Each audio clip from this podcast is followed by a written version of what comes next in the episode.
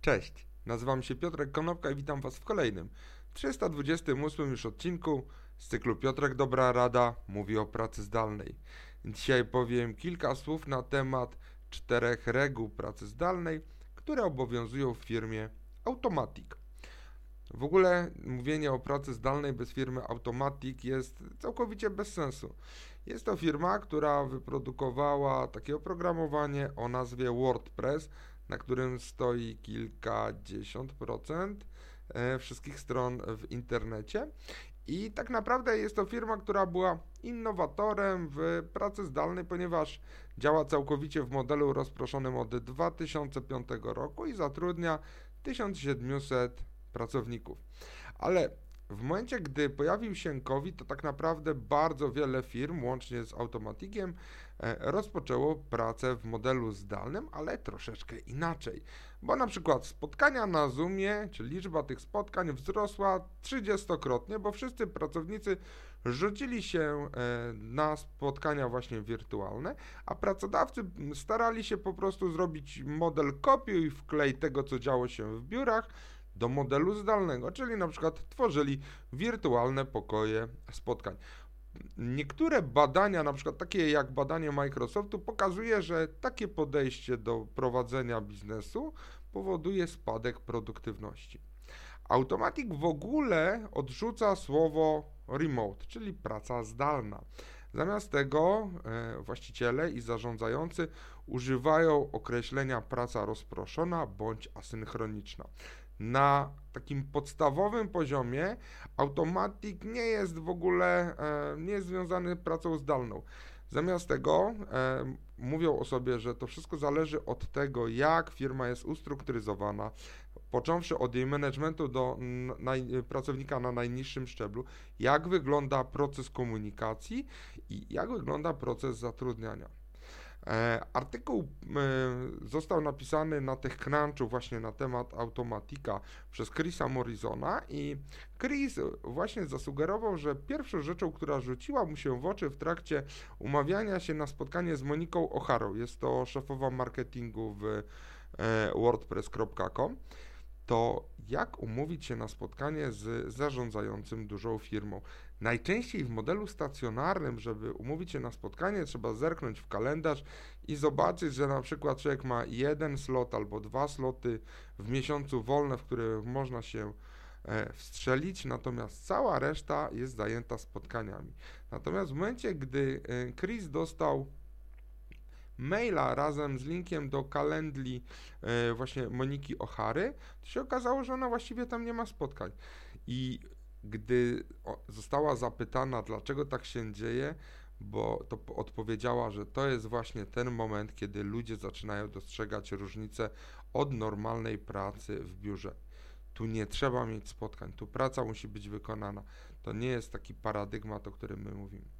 Jeżeli chodzi o to, jakich narzędzi używa firma Automatic, to sama dla siebie zbudowała CMS-a, czyli e, CMS to jest taki system właśnie do zarządzania treścią i ten system do zarządzania treścią, który jest wykorzystywany e, do współpracy między pracownikami Automatika nazywa się P2 i Wy też możecie sobie to narzędzie kupić.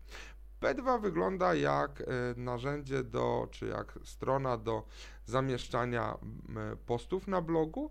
Można tam e, grupować, wątkować dyskusje, można e, śledzić też te dyskusje albo dawać lajki. Jak mówi Mark Davis, jest to dyrektor finansowy w Automatiku.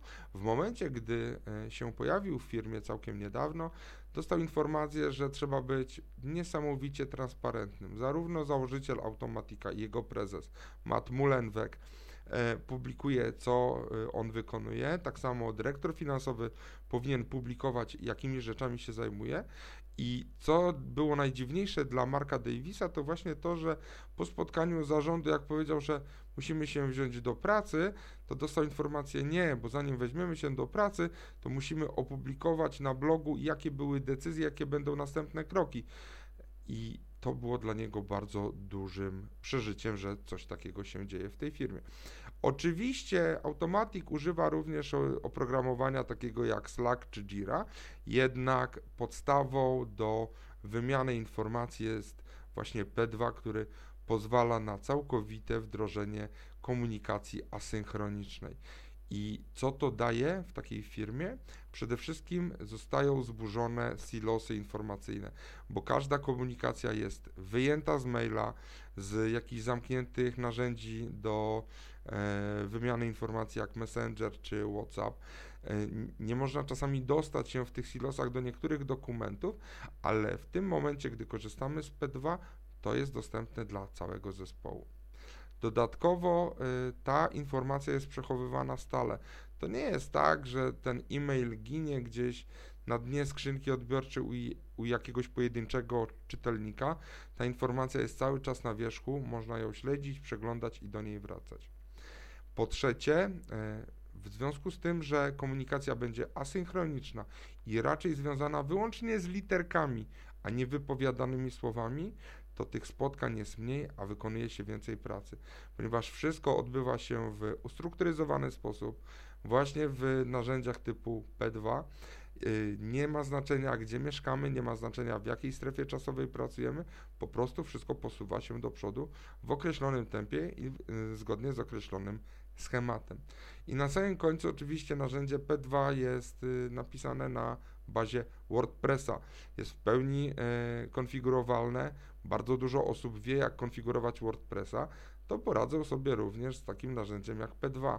A nic tak nie denerwuje w narzędziach jak to, że pomimo tego, że narzędzie jest fajne, to nikt nie umie go wdrożyć, a na samym końcu nikt nie umie z tego korzystać. A z WordPressa korzysta bardzo wiele osób.